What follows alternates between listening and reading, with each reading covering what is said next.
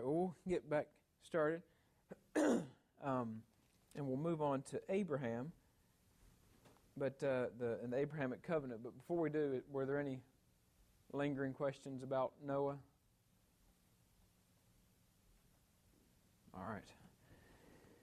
Um, if, as you're moving uh, through the the various manifestations of the covenant of grace after Noah and the Noahic covenant, the next one in the scriptures is the Abrahamic covenant, or the covenant with Abraham, or if you want to, technically the covenant with Abram uh, before he his name is changed uh, to Abraham, and you know, doubtlessly the, the Abrahamic covenant is one of the, the best known and the uh, most widely discussed of the uh, various covenants. Certainly, it's a, a, critically important covenant, as, as all of them are. Um, John Murray, in the little book by him that y'all are reading, uh, he has some incredibly lofty words for the Abrahamic covenant. Uh, if you've come across that, on page four of his the of his covenant of grace booklet, he says this. He says, "The redemptive grace of God in the highest and furthest reaches of its realization is the unfolding of the promise given to Abraham, and therefore the unfolding of the Abrahamic covenant."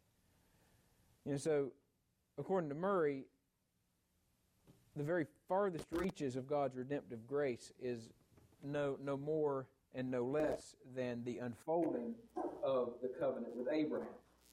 You know, that's pretty, pretty high, uh, pretty high commendation. And certainly the, the Abrahamic covenant is uh, particularly critical in a number of areas of theology. It's uh, particularly important in our understanding of justification. Uh, it has a lot to tell us about uh, our understanding of covenant signs and seals, particularly in regard to circumcision. Um, you only need to glance through the New Testament and see the number of times that Paul alone refers to Abraham or uses Abraham as a paradigm uh, to see that the Abrahamic covenant is critically important. Um, and it seems to me that because of that critical nature of the Abrahamic covenant, and because of the attention that it receives, not only in the New Testament but also in uh, other theological writing, it seems to me important at the outset to remind ourselves that the Abrahamic covenant is critically important, but it's not critical because it establishes a new direction or a new method uh, within God's covenantal work. Uh, it's critical because it brings a remarkable new clarity to what God already has been doing. It brings radically increased clarity to God's eternal covenantal plan of redemption. Now, the Abrahamic covenant isn't a, a, departure in any sense. It's not a departure from the Noahic covenant. It's not a departure from uh, God's promise in Genesis 3. Uh, but rather, the Abrahamic covenant marks more of a, a monstrous leap forward in the clarity of God's revelation to his people of what he always has been doing.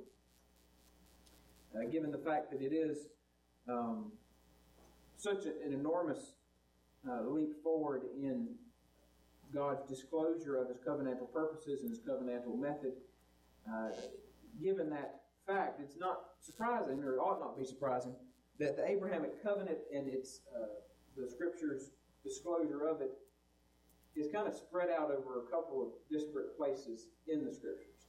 Uh, with Noah, you know, as a, an example a kind of a counterexample with Noah, the entire covenant is revealed in a one fixed unit of the scriptures. If you want to know about the Noahic covenant, you look at Genesis 6 through 9. It's one unit of scripture, uh, and even most of that is filled with a, a narrative of the events of the flood itself. Uh, you know, the Noahic covenant is focused in one specific spot. But with the Abrahamic covenant, the, the description of it and the uh, revelation of it is much more diffuse throughout uh, Genesis. Uh, you get the first uh, important information about it in Genesis chapter 12, where the, the covenant is, I think you, you could say it's inaugurated, it's commenced in Genesis 12. Then in Genesis 15, you find the covenant being formally ratified, uh, solemnized with a, covenant ceremony. In Genesis 17, you get the fullness of the covenant being further disclosed. And then, even in Genesis chapter 22, you continue to get even greater clarity uh, to the covenantal relationship between God and Abraham.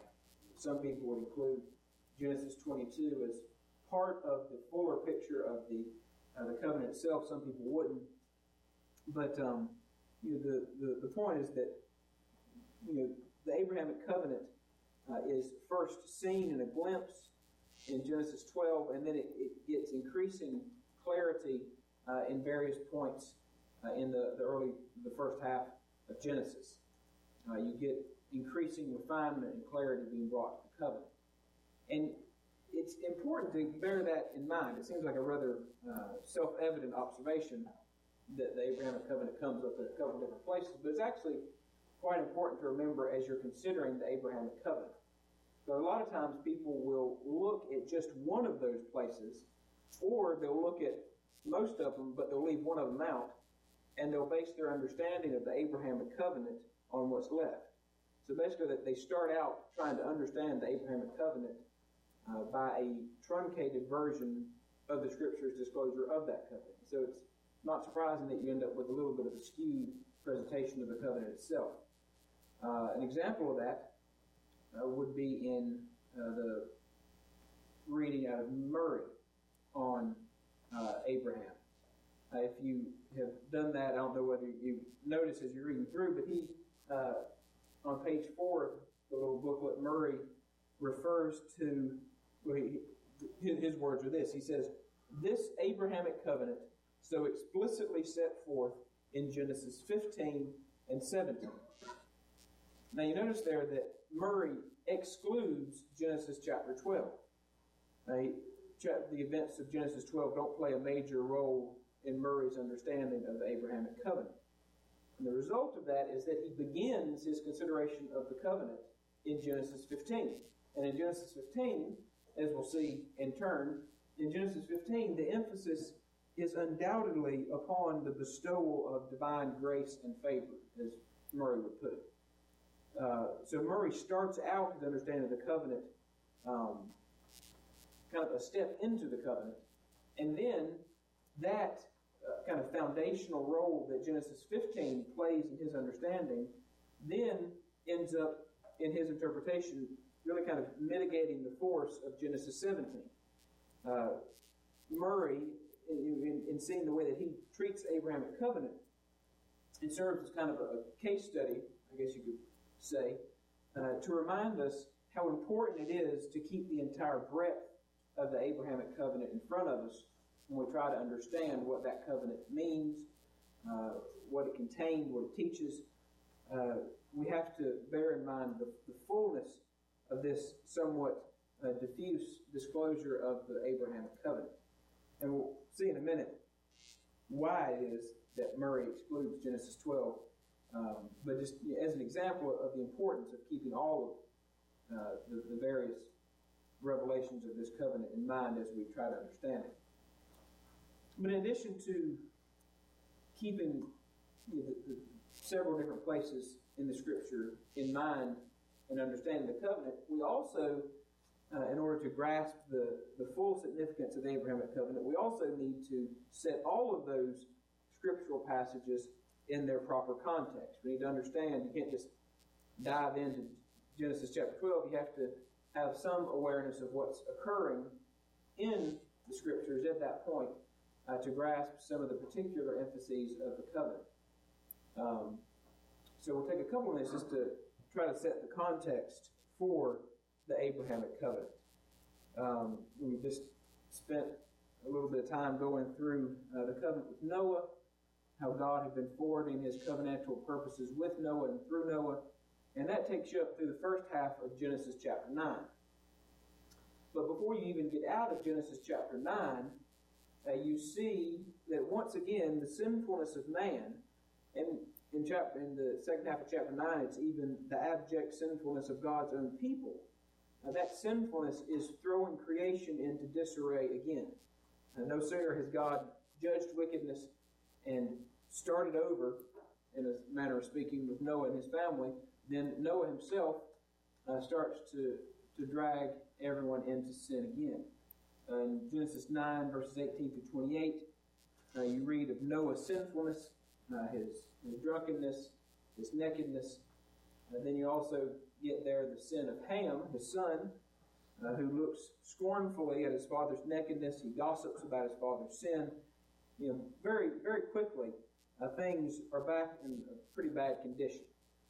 Uh, you are immediately confronted with the graciousness of God's patience with humanity. Even his people uh, are wicked.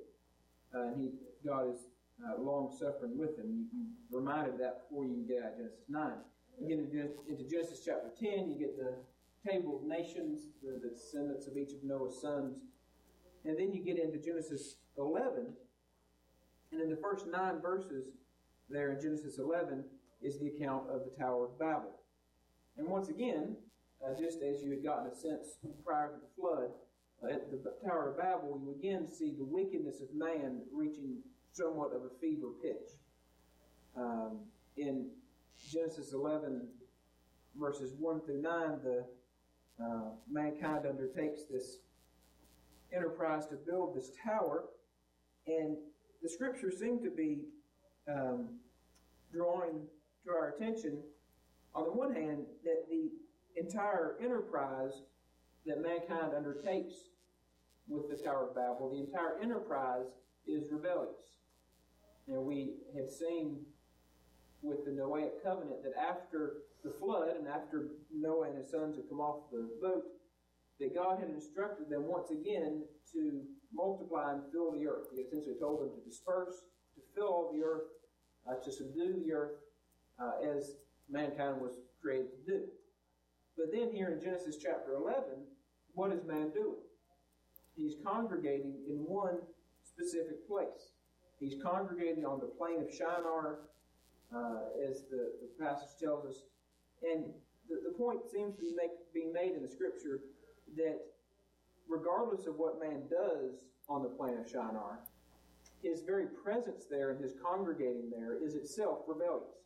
He's been told to disperse, to fill, and to subdue the earth, and instead they're huddled together in one place uh, on the plains of Shinar. Uh, but of course, their rebellion goes much further than that. Uh, they undertake uh, a specific action uh, that's particularly bad.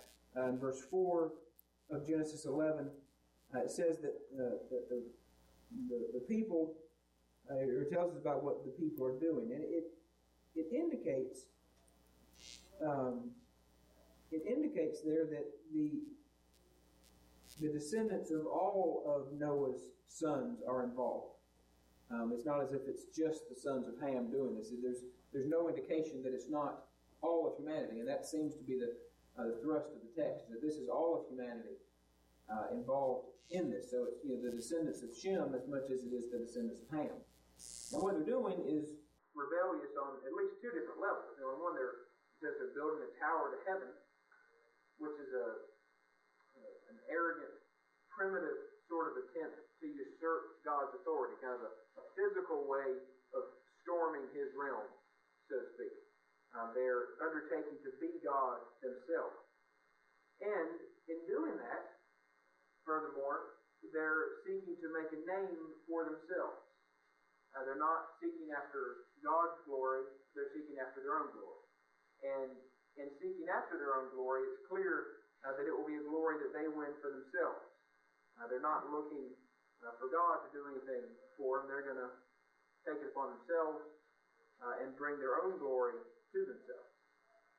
So you see that what, what, what's occurring in Genesis chapter 11 uh, is once again indicative of the depth of man's sinfulness. And really, the, the sinfulness of it, it seems to me, is most clearly indicated by God's reaction to it. You can oftentimes gauge uh, the, the depth of depravity by the way that the Lord reacts to it. And in God's reaction to this particular rebellion in verses 5 through 9, you see, uh, through God's eyes, the, the wickedness of it. In verses 5 through 9, God sees what mankind's doing. And in judgment upon it, he disperses humanity and he confuses their tongues. So essentially, God scatters them over the earth and gives them, you know, a, huge variety of languages that they speak.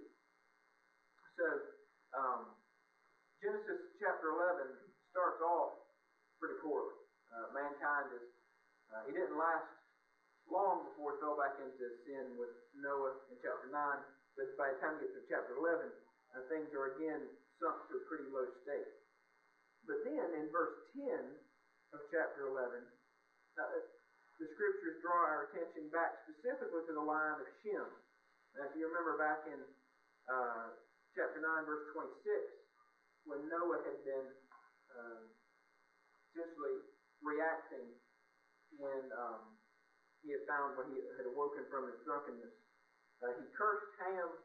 He most clearly blessed Shem and also gave a, uh, a, say a lesser blessing to Japheth.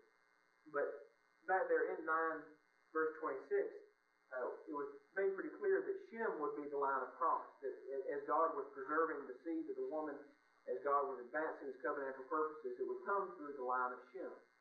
And so then in verse 10 of chapter 11, when the scriptures return to the line of Shem, uh, it essentially brings back to mind that God does have these promises. He is pursuing them. Um, given what had happened in the first nine verses of the chapter, um, you certainly are mindful that we're still dealing with rebellious sinners. But nonetheless, uh, this return to the genealogy of Shem uh, is a reminder that God is still at work. Now you get that sense all the more strongly as you get down toward the end of chapter 11, uh, verses 26 through 32. They're closing out the chapter. Uh, the genealogy ends by giving a rather detailed account of the sons of Terah. Uh, Terah had three sons Abraham, Nahor, and Haran. so by the time you, you get here to the end of Genesis chapter 11, uh, on the one hand, there's not, particularly speaking from a human perspective, there's not too terribly much room for optimism. Your man is proving remarkably resilient in his ability to rebel against God's grace uh, his hard-heartedness and stiff-neck uh, sin is very clearly entrenched in the heart of man. You can't read Genesis 11 and not get that pretty clearly. But on the other hand, there is this glimmer of hope. Now, God still does have his line of promise. Uh, evidently, the descendants of Shem were involved in the rebellion on the plains of Shinar, but nonetheless, they still are the line of God's promise. There is still uh, cause for optimism. Um, later on in chapter 14, uh, you meet Melchizedek, and there's not too terribly much detail given about him, but it seems to at least indicate that he's older than Abraham. Um, so there was, uh, you know, prior to Abraham's birth, and certainly prior to Abraham's call, God was at work in and through Melchizedek. There seems to be some consensus that Job, of the book of Job, uh, lived in the period between uh, Noah and Abram. So it's not as if God was taking a back seat and just watching between Noah and Abram. Uh, but the what the, the, purpose that the scripture seems to be making uh, as you draw to the close of chapter 11, uh, they seem to be making the point that God's covenantal purposes were not, at least visibly, flourishing. God still was at work, but sin was again uh, overflooding the world. Um, but then you get to chapter 12. And things have gotten pretty dark in chapter 11. But then you get to chapter 12, verse 1, and God calls Abram. Now, the, the reason that I you know, spend a couple of minutes mentioning the sinfulness of Noah and the Tower of Babel and all of that is that the all of the events prior to chapter 12 set the grace of chapter 12, verse 1 in much stronger contrast or much sharper relief. Now, from the very start, uh, the grace of God in calling Abram is made evident by what has come before, uh, particularly in Genesis chapter 11.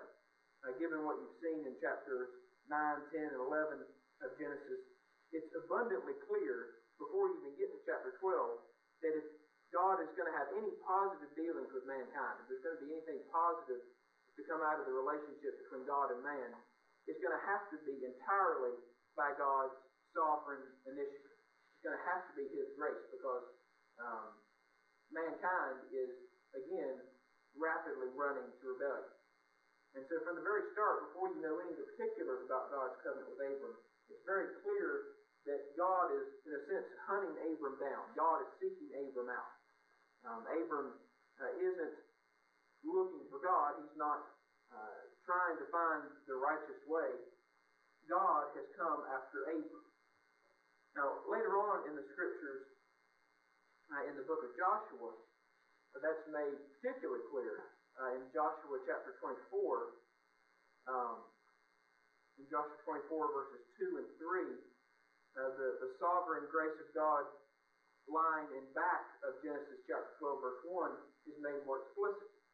Uh, there in Joshua 24, Joshua is addressing all the assembled Israelites, and he says, Thus says the Lord God of Israel, Your fathers, including Terah, Terah uh, the father of Abraham and the father of Nahor, dwelt on the other side of the river in old times, and they served other gods. You know, Joshua there is making the point, quite bluntly, that Abraham was a pagan. Uh, when God sought Abram out, Abram was in the practice of kneeling to other gods.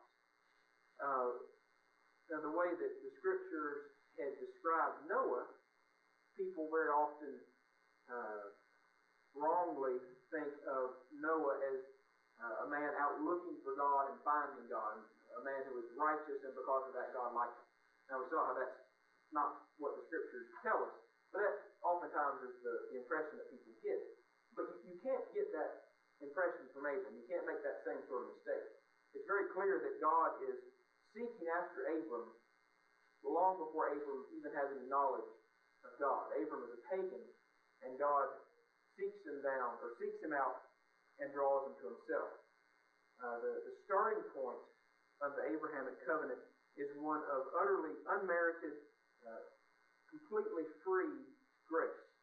Uh, to a sinful man living among sinful men, God comes and he calls. Now, in the the calling itself, God's calling of Abram, uh, there's some question uh, about the precise timing of the call, the precise timing of when God called Abram. Now, if you look at chapter 11, verse 32, uh, it says, well, even up into uh, 31, it says that Terah took his son Abram and his grandson Lot, uh, and they they went out with him from Ur of the Chaldeans to go to the land of Canaan, and they came to Haran and dwelt there. So the days of Terah were 205 years, and Terah died in Haran. And then you get into chapter 12, verse 1, it says, Now the Lord said to Abram. And then in verse 4 of chapter 12, it says, So Abram departed as the Lord had spoken to him, and Lot went with him. And Abram was 75 years old when he departed from Haran. Now, given you know 11:31 down through 12:4, it can give the impression that Abram is in Haran when God calls him. That he and he's traveled with his father and his uh, will be Abram's nephew and some other family members. Uh, they've traveled from Ur to Haran. Terah dies, and God calls Abram from there in Haran.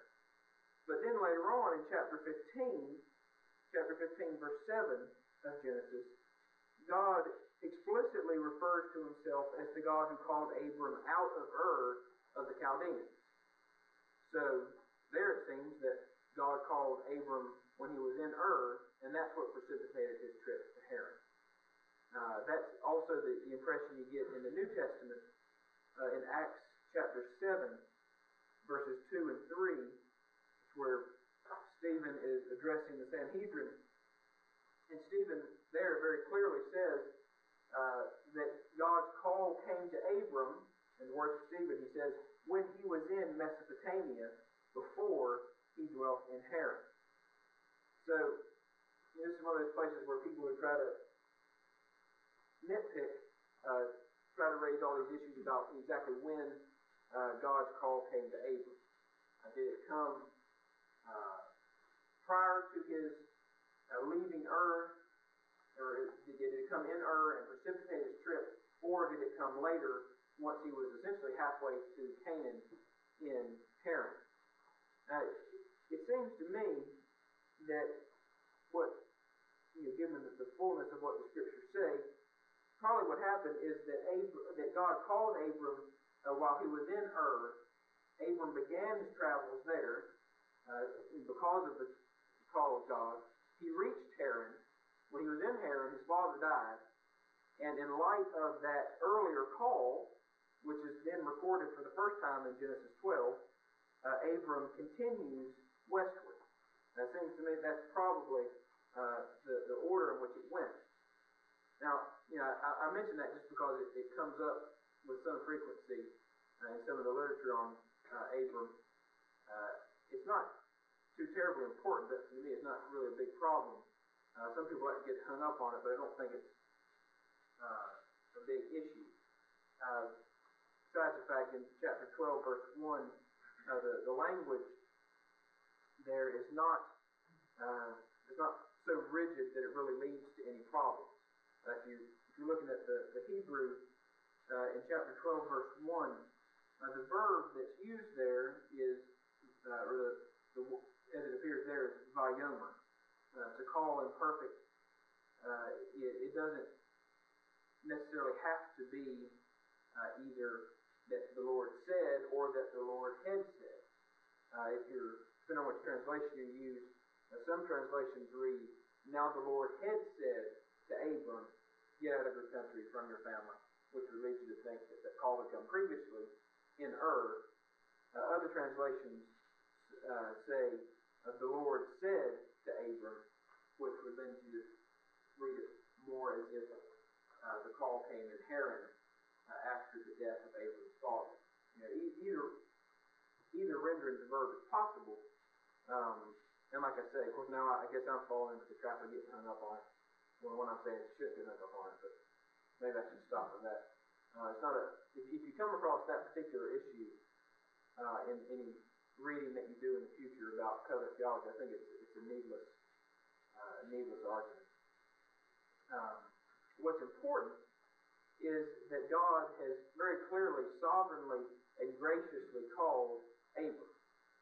And in that calling, in God's calling of Abraham in Genesis 12, uh, we have the commencement of the Abrahamic covenant, uh, the commencement of this uh, relationship within parameters, as we've said that a covenant is. Um, and as I said a couple minutes ago, some theologians don't include Genesis 12 in their overall understanding of the Abrahamic covenant. Uh, John Murray, as I said a couple minutes ago, he's one of them. Um, and some of that reticence on Murray's part and on the part of others, uh, any guess what it might be, given Murray's track record for finding covenants? The word be. So the, the word the word berit does not appear in Genesis 12. So uh, given Murray's uh, expectation that it should, he it, you know, that doubtlessly fuels his uh, exclusion of Genesis chapter 12. Uh, and know, it, you, you can't deny it. Berit doesn't appear in Genesis chapter 12. Uh, the first time that berit is used in relation to Abram uh, comes in Genesis 15, verse 18, um, in the, the covenant solemnizing ceremony there. And, know, again, admittedly, in Genesis 15, verse 18, the language used is karat berit, uh, which, if y'all remember, when we went through the different ways that berit can be used and expressed in the scripture, we said that karat, uh, to cut a covenant, is most often used uh, to refer to the inauguration of a covenant, to, to the starting up of a covenant. Um, and it, that, that is the way that it's presented in Genesis 15. But when you get when when you look closely at Genesis 15 verse 18, and we'll you know, we'll look at Genesis 15 in more detail uh, later. But if, if you look at Genesis 15 verse 18, the covenant that's being cut there in Genesis 15 uh, is being established by way of confirming the explicit promises of Genesis chapter 12. Uh, the covenant being cut in Genesis 15 is clearly and self-consciously intended to bring Abram assurance of the promises of Genesis chapter 12. And there's a, an organic unity between the promises of chapter 12 and the covenant being cut in chapter 15. And it seems to me that that, that unity requires us to say that here in Genesis chapter 12, God is initiating his covenantal relationship with Abram. It's a relationship that then will go on to be formally and solemnly cut, so to speak, in Genesis chapter 15. Um, if you remember back with Noah, we've seen how God spoke of making a covenant with Noah prior to the flood and then again after the flood. And so, you know, some people say that that's two different covenants that God's making with Noah. But as we said in that case, uh, those two references are referring to the same covenant, that they're always, um, you know, in, in the striking of covenants, uh, the formal covenant inauguration always is preceded by what you might call preparatory action. It's kind of a lead up to the covenant itself.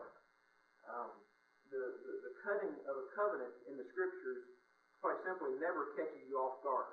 Now, you always see it coming. There's always preparatory work for it. And the same thing is true here uh, in the relationship between Genesis chapter 12 and Genesis chapter 15. Uh, you, you, you need to include Genesis chapter 12 in your understanding of God's covenant with Abraham because in chapter 12, God is initiating that relationship. And that relationship that then is uh, so solemnly ratified in verse or chapter 15. So, um, any questions on that? Could you just, could you just say that Genesis twelve is preparatory? Or are, are you really want to say like that's where it begins? Like, I guess I'm not seeing why that's such a big debate. Well, it's um, it's big because um, well, it's big because we're, we're going to talk about next. Oh, okay. You know, um, but I think that I think you, you could probably say um, you, you could say either that it's the commencing of the covenant or it's If I had to choose, I would say that it's uh, commencing the covenant. It's beginning. It, it, it is preparatory, but it's preparatory in a united sort of way. Um, if you basically, if, if you want to understand what the covenant, God's covenant with Abram is and entails, you have to include Genesis 12 in your understanding. Which I think that to call it the commencement of it probably Yeah, hopefully it'll be somewhat clear why it's important in that. I'm just curious, in the Tower of Babel, he scattered people to create mandate through the earth and so on. But then he's getting, getting ready to take his people and put them in a particular land, a particular place. So it's like he's doing the opposite of the creating mandate. You have any opinion on why that, that happened? He seems to be taking his people and doing the opposite of creating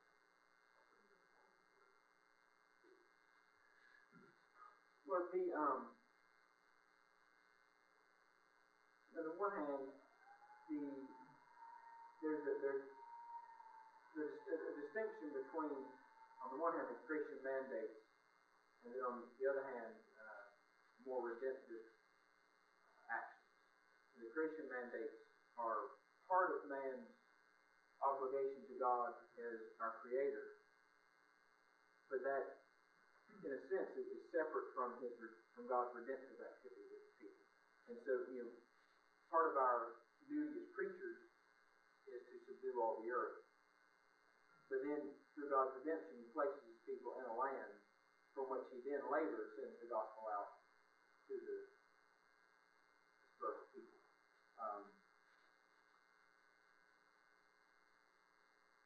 it's not, um, so I mean, it, the, the dispersion of people is more of a non-redemptive um, obligation, whereas for the for His redemptive purposes, God congregates people for a time, and then um, I think somewhat relevant in Acts chapter eight.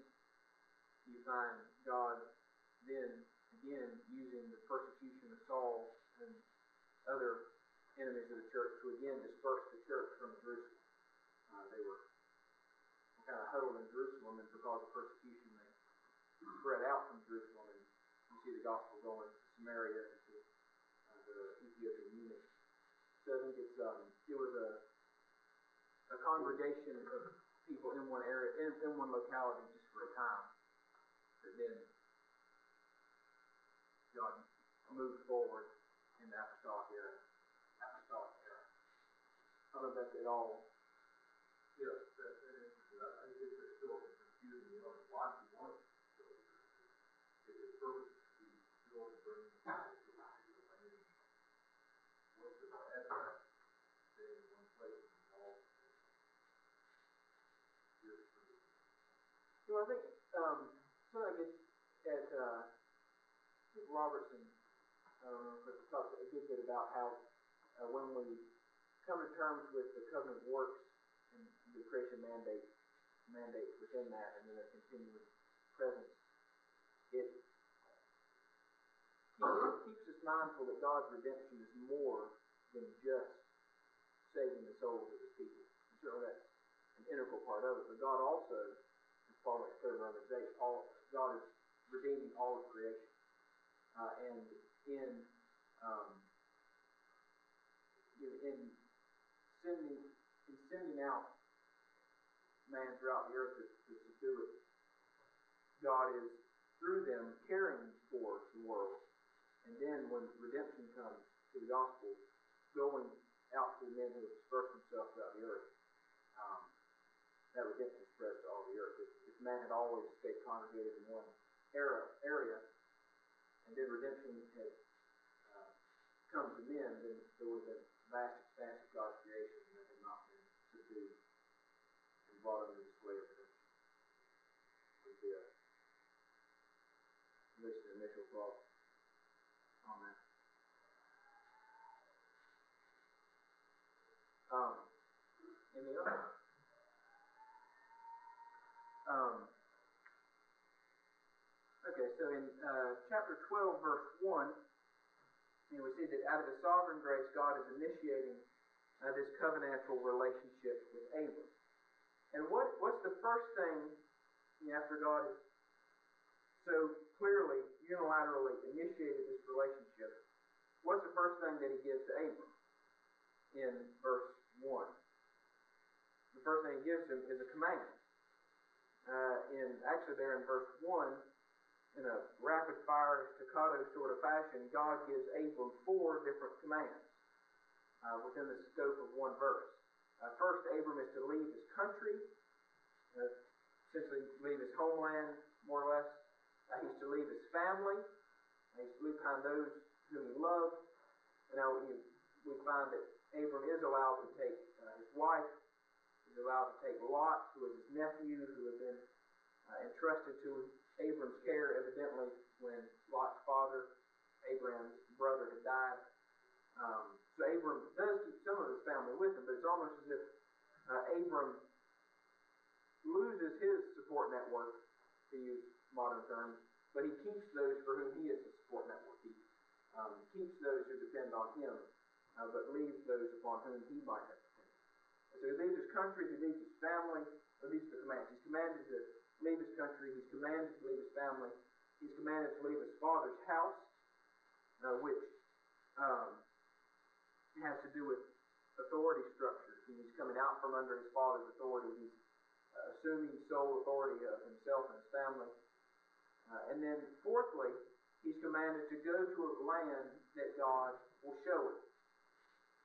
Now, I think it's notable there that God doesn't tell Abram what this land is, where the land is, how far away it is, how long it takes to get there. Uh, Abram really knows nothing about the land except for the fact that God's telling him to go there. Now, if you, if you think about that fourfold command that God has given to, A- given to Abram, you realize that God is asking a lot of Abram. He's asking him to leave behind everything his family, his home, his heritage, uh, any sort of expectation that he would have had for his life.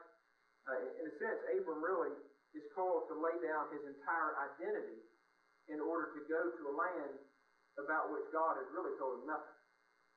Um, as you see in verse 4 of chapter 12, Abram is 75 years old when God makes this weighty command to him. You know, not, it's not as if Abram's a, a thrill seeker. Uh, granted, people live longer then, so 75 wasn't as old then as it is now, but um, Abram would have been very settled where he was. Uh, the, the, the commands that God has given to, given to Abram are not just kind of empty sham sort of commands. It's not a, a trite formality. Uh, God is putting real difficult commands to Abram, and he's requiring Abram to obey. Abram has to go uh, out of his country, away from his family, away from his father's house, and to this land that God's going to show him. Now, here again, uh, we're seeing once more the same thing that we saw with Noah. God very clearly, He sovereignly and He graciously initiates His covenant with Abram, but that divine initiative doesn't preclude the importance and really the necessity of obedient response. Uh, you have both gracious divine initiative and meaningful human responsibility. Uh, God's sovereign initiative doesn't render human response superfluous, and that human response doesn't earn uh, gracious uh, engagement. Uh, but rather, the, the sovereign gracious initiative creates the context in which obedient response is possible, uh, the context in which it's meaningful. Uh, Abram, in a certain sense, very much is passive in the initiation of this covenant. God is the one establishing. But Abram's gracious inclusion in the covenant elicits his obedient response. And you can't have either one without the other. You have to have the gracious initiative first. Um, absolutely, it has to be first. But then also, uh, the obedient response has to follow. Now, here again, if you have detected me getting on one of my hobby horses, uh, I'm trying to highlight again uh, the, the fallacy of the distinction between the law covenant and promise covenant.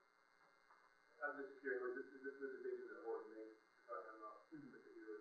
Yeah, yeah, yeah. the- It's the, the covenant that, that Horton makes, and you know, others as well. But yeah, that you, you have some covenants that are promise covenants in which God just unilaterally gives, and there's no really no place for command within the covenant.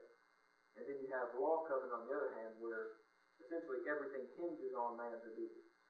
Um, and the dichotomy that's drawn is so sharp that it is even you know, pretty explicitly said that when you look at a covenant, you have to put it in one box or the other. And uh, the, the the point I'm trying to hopefully highlight is that essentially, if, if you have to take every covenant and put it in either the law covenant box or the promise covenant box, then there's nowhere you can put the Abrahamic covenant because it's not entirely either one. Um, it couldn't have happened without divine initiative. Obviously, it's by God's grace alone.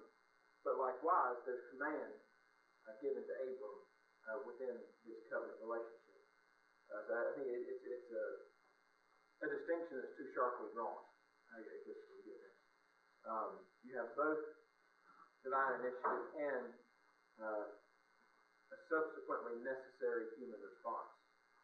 Uh, and I, think that's pretty, it, it, it grabs you pretty clearly uh, as you read even just Genesis chapter 12, verse 1. You don't have to go past verse 1. Uh, you have uh, the sheer grace of God in calling Abram, and then you have the necessary human response in those commands that God's given to him.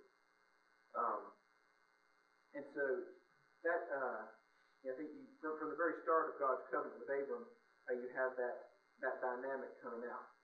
Uh, God graciously initiates a covenant in which Abram has responsibility. Um, and I think that's that's one of the reasons, and we'll go on to see something more, but one of the reasons why it's important to include chapter 12 in our understanding of the Abrahamic covenant. If you just begin with uh, chapter 15, then you begin with God um, graciously confirming promises to Abram, which he certainly does, but that comes after chapter 12, where God had uh, graciously sought out Abram and then called him to obedience, uh, which, as verse 4 says, um, Abram renders. Verse 4 says that Abram departed as the Lord had spoken to him.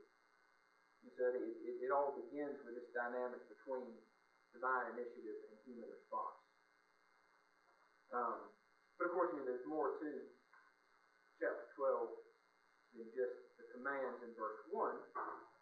And when you get into verses 2 and 3, you see that God makes some, some pretty staggering promises to Abram. Uh, if, if you're being very precise, you can find seven different promises that God makes to Abram here in these verses. Uh, Dr. Kerr uh, delineates seven promises, which, you know, there certainly are seven promises there. But I think, you know, for our, for our purposes, those seven can really be boiled down to three promises.